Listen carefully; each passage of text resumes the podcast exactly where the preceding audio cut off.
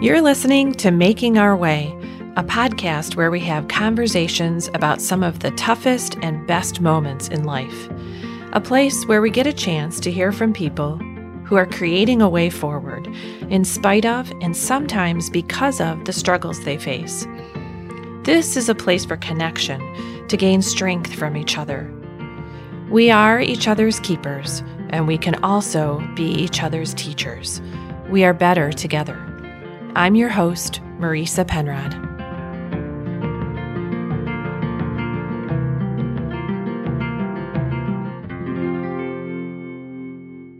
Hi, everyone. Welcome to another episode of Making Our Way. On today's episode, it's just me. This episode is a culmination of season one. It's a celebration and a reflection on our first season.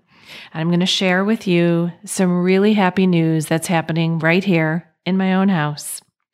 For those of you who've been faithful listeners and you want some reminders of the really powerful stories and conversations we've shared, this is for you. But for those of you who are joining us for maybe the first time, or maybe you've listened once or twice, this is some cliff notes for you. This is a sample of the vision and the spirit that is making our way.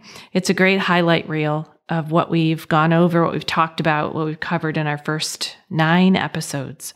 It's been incredible to share parts of my own story, as well as introduce you to friends who've shared their own journeys of grief and hope, happiness and meaning. There is so much beauty and power and growth in storytelling. I think on this first season, what struck me most is this overarching theme that when we're searching for wisdom or an instruction manual for life or for answers, we're kind of scanning the horizon. You know, we're looking all around us for, for answers and we're waiting for something to appear and to show up. But the answers are really already here. And almost every episode, our guest talked about that everything we need is really inside of us. We may need some guidance and some encouragement and a roadmap of sorts from outside of us, but the will and the spirit and the resilience, it really comes from within. And you know, when Joseph was first diagnosed with Duchenne muscular dystrophy, and I heard, you know, all the things from that doctor about the progressive nature of the disease, the devastation, just how incredibly difficult this road would be with Duchenne. I let myself have a pity party for about a day but I didn't want to stay in that place. I wanted to have fun again. I wanted to laugh again. I wanted to have dreams and hopes for the future again. And I started to wonder well, why can't I do all of that? Why couldn't I just decide that I was going to do that and we were going to have those things again? And it felt kind of naive to me at first like, well, who do I think I am that I can have this devastating disease in our world and still be happy? Like I kept thinking, what am I missing? But it really was that simple. Now, make no mistake, it doesn't mean that it was easy. In fact, at times it was overwhelmingly difficult. At times it still is overwhelmingly difficult. But whatever it is that turns our life upside down is usually something big and powerful. But at some point, we get to decide how much life to keep breathing into it, how much energy to give it. And at some point, the sharpness of the pain dulls. Or maybe it stays the same, but we just get used to carrying it. And at some point, the battle shifts. The battle we're waging isn't necessarily against cancer or Parkinson's disease or Duchenne muscular dystrophy or cystic fibrosis or foreclosure or a downturned economy or a crummy boss. But the battle we wage is, is internal. It's with our own mind, it's with our own heart and our own soul it's really with ourselves. So the battle becomes what do we do now? What do we do with whatever it is that's difficult and really tough? And there's so much that's out of our control. There's circumstances beyond our influence. But side by side with that, there's another truth. And that is we still have choices for how we handle things. We can still choose joy and peace and sparks of light and love and laughter because Ultimately, the human spirit is miraculous and it's incredibly resilient. So difficult times take so much from us, but they don't have to steal our hope and our future. So let's talk about it. Let's talk about season one. Let's make our way through some of the highlights of the first season of Making Our Way.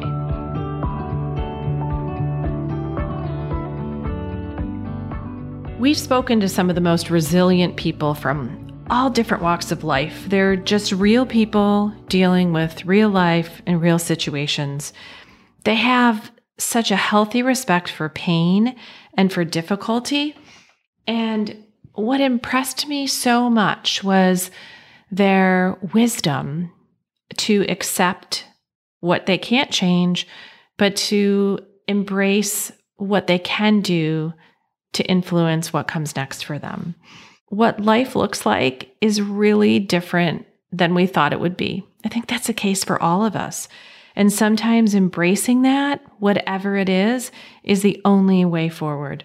If we go way back to the beginning of season one, oh, our first episode, we got to share in the beauty of a life recreated when my friend Michael tells us a story about he packed his kids up and moved to a farm to recreate and redefine what their life would look like after their diagnosis of Duchenne muscular dystrophy.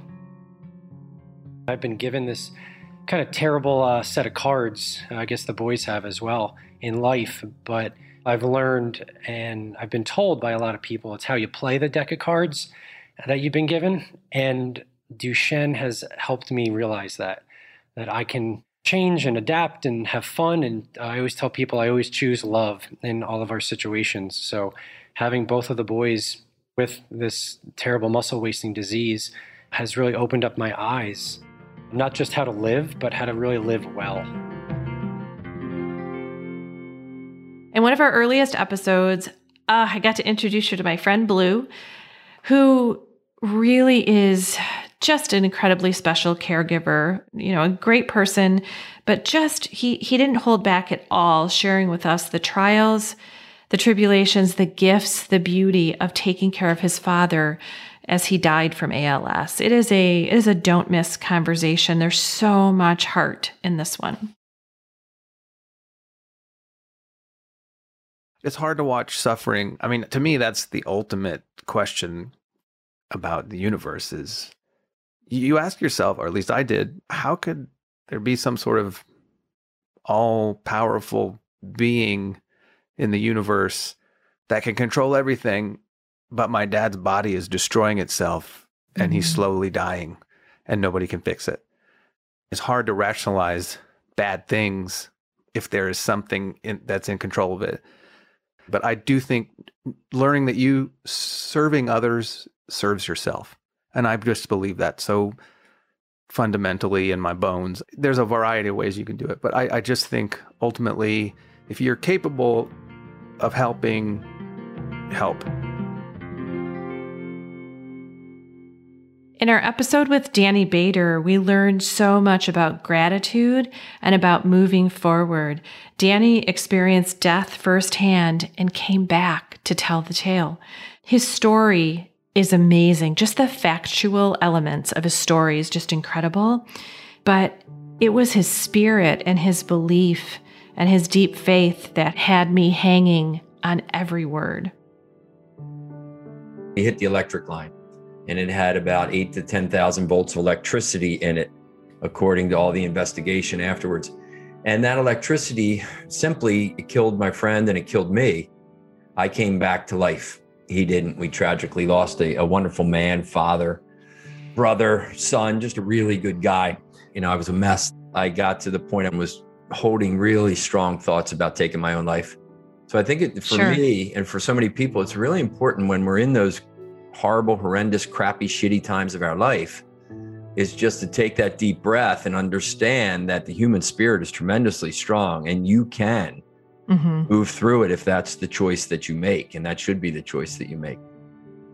In our episode with Charlie Stewart, we got to see the power of love through this amazing genome scientist who has this commitment to finding cures for our very rarest diseases. But that commitment is really tightly woven with his need to find cures for his own two beautiful children. My job is it's more than just a job that pays the bills. It's unbelievably fulfilling. And in some cases I'm able to, you know, I've been able to help people quite substantially in, in making connections with them to other people.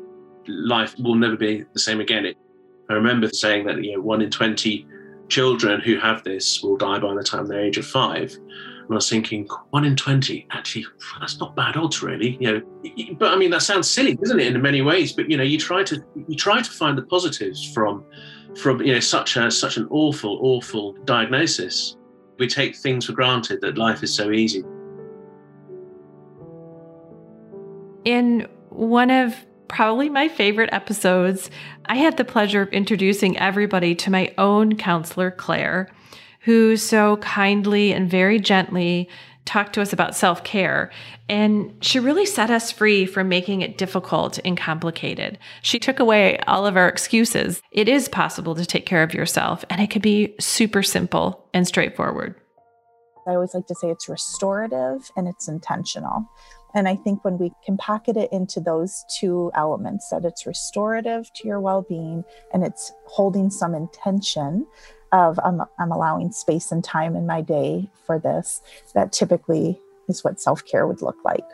When I had a conversation with Mandy Vogler, I started off that conversation really feeling like I had an understanding of my own life with Duchenne, but she gave me such a different perspective because Mandy chose a child with Duchenne, with special needs through adoption. And her journey to creating this family of 10 children is such a beautiful, powerful lesson on how grief and faith and joy all work together.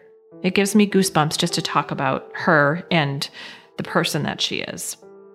I think you have to grieve what you thought you would have and embrace what you've been given, what you've been gifted. And I'm thankful for the life I had. But it hasn't come without grieving some of those things, those dreams, or those visions that we have had to give up, or I've had to give up just personally. We don't want to throw in the towel because we're so overwhelmed, obviously. But you know what? Tomorrow's another day. Apologize for the stuff where you totally messed up allow your kids to see you in vulnerable moments. You know, I've had to apologize thousands of times to my kids, and I I'm probably harder on myself than anybody else. We heard from a dear friend of mine and a, a sister in the Duchenne community, Lauren, how she took this diagnosis of Duchenne for two of her boys, and she really turned it on its head. Lauren just looked at Duchenne and, and she kind of took back her power and she decided she would redefine happiness and live by her own set of rules, she and her family, and they would focus on love and compassion and not any external expectations. It's a beautiful, beautiful conversation. My older son uses a power chair and needs help with all of his uh, activities of daily living now. And what I've learned is that what they need from me is not a cure because I don't have a cure in my back pocket. What they need from me is the willingness to be present with them to the loss. When my son says to me, Mom, he had spinal fusion surgery this summer and there have been some complications and there has been ongoing physical pain. And when he says to me, I feel like my, my body's ruined, he needs for me not to take that away and to say, Yeah, I get it. Your body's not working like it was before right now, and this has been a long journey. And our life has a lot of joy in it, but it's not necessarily because everything gets fixed. And we got a chance to hear from my friend Tanya, who embraced her own long and difficult journey with breast cancer with such an incredible spirit. And she carried that over right into managing, and navigating her son's diagnosis with Duchenne. Tanya is spunky and fun, and she's wise, and she's incredibly generous with her wisdom. I do think now that I'm not grateful that I had cancer. I will never say that. It can always come back, and it very well could.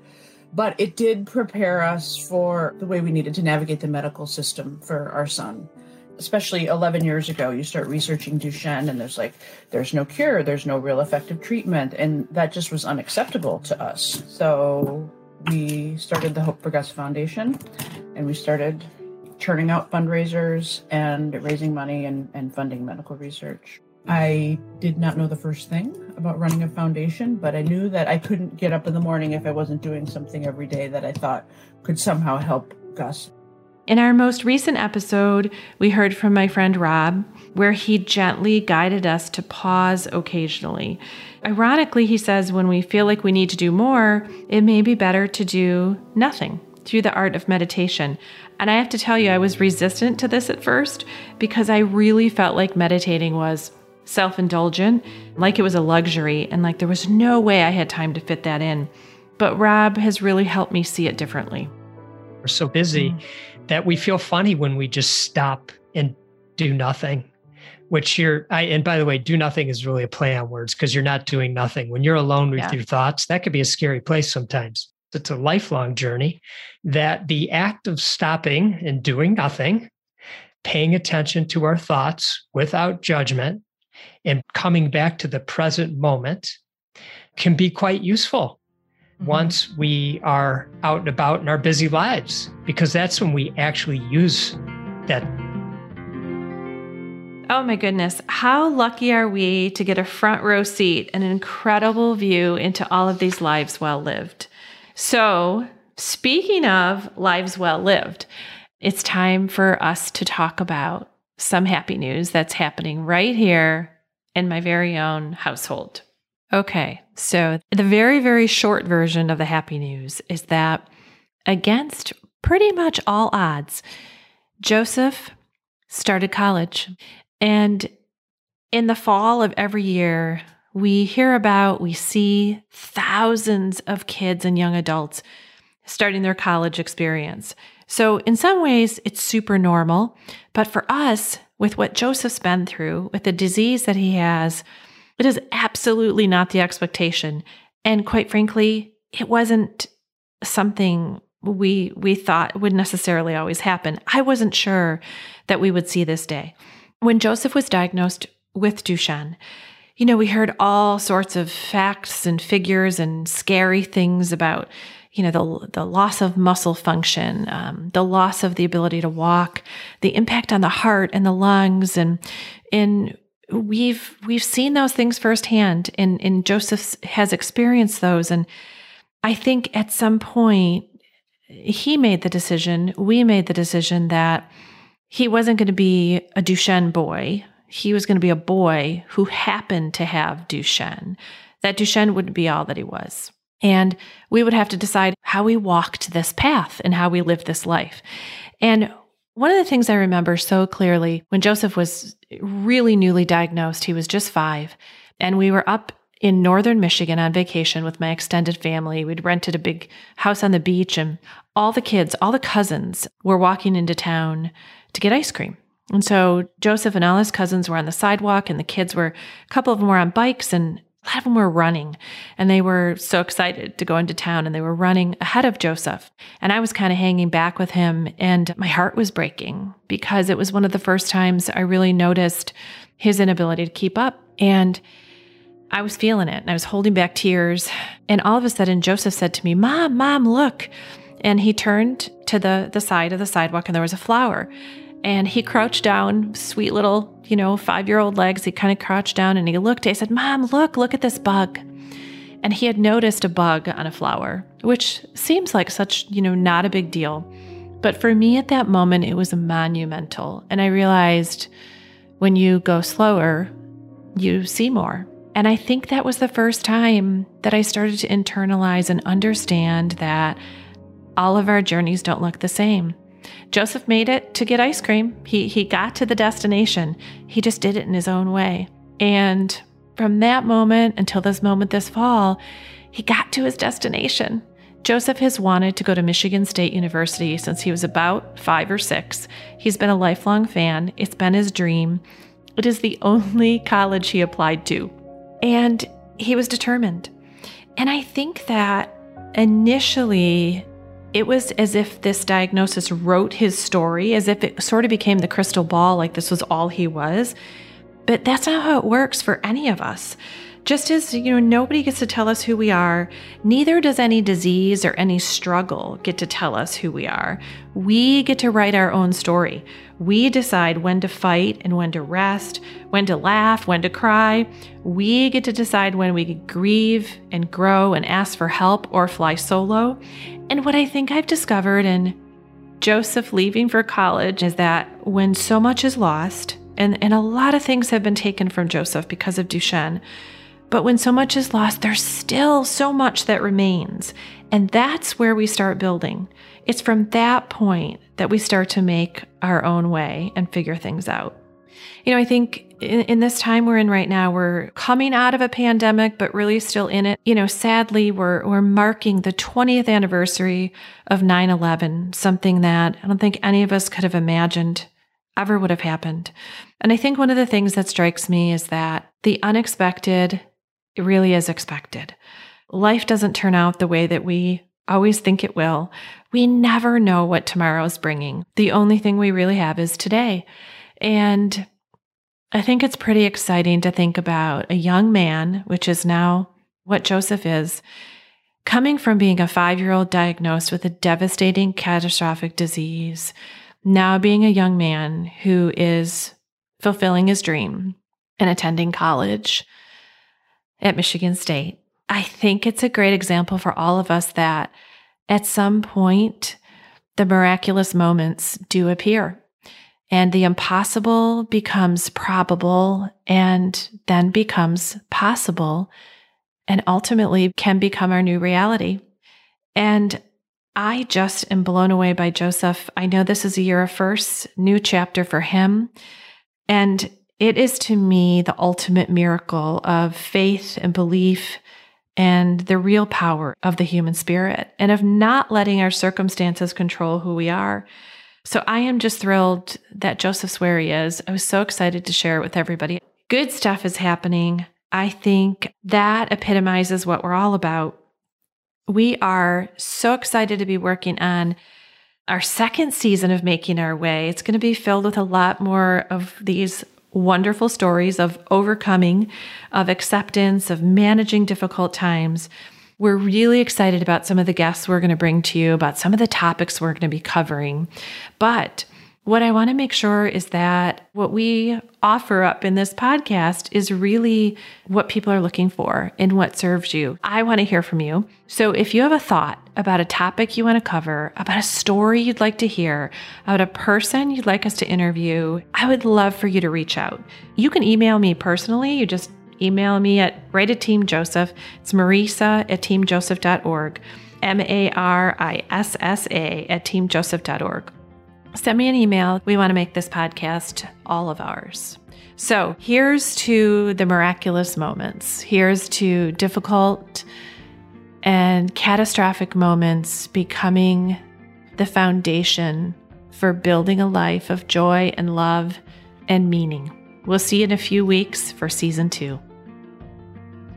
Thank you for joining us for this episode of Making Our Way. If you enjoyed this, please share it and be sure to subscribe on Apple, Spotify, or wherever you listen to podcasts so you don't miss any episodes. Production support was generously provided by PTC Therapeutics and Sarepta Therapeutics. Thank you for making this possible. If you'd like to learn more about the work that Team Joseph is doing to support the Duchenne community and to make the world a better place, please visit us at teamjoseph.org.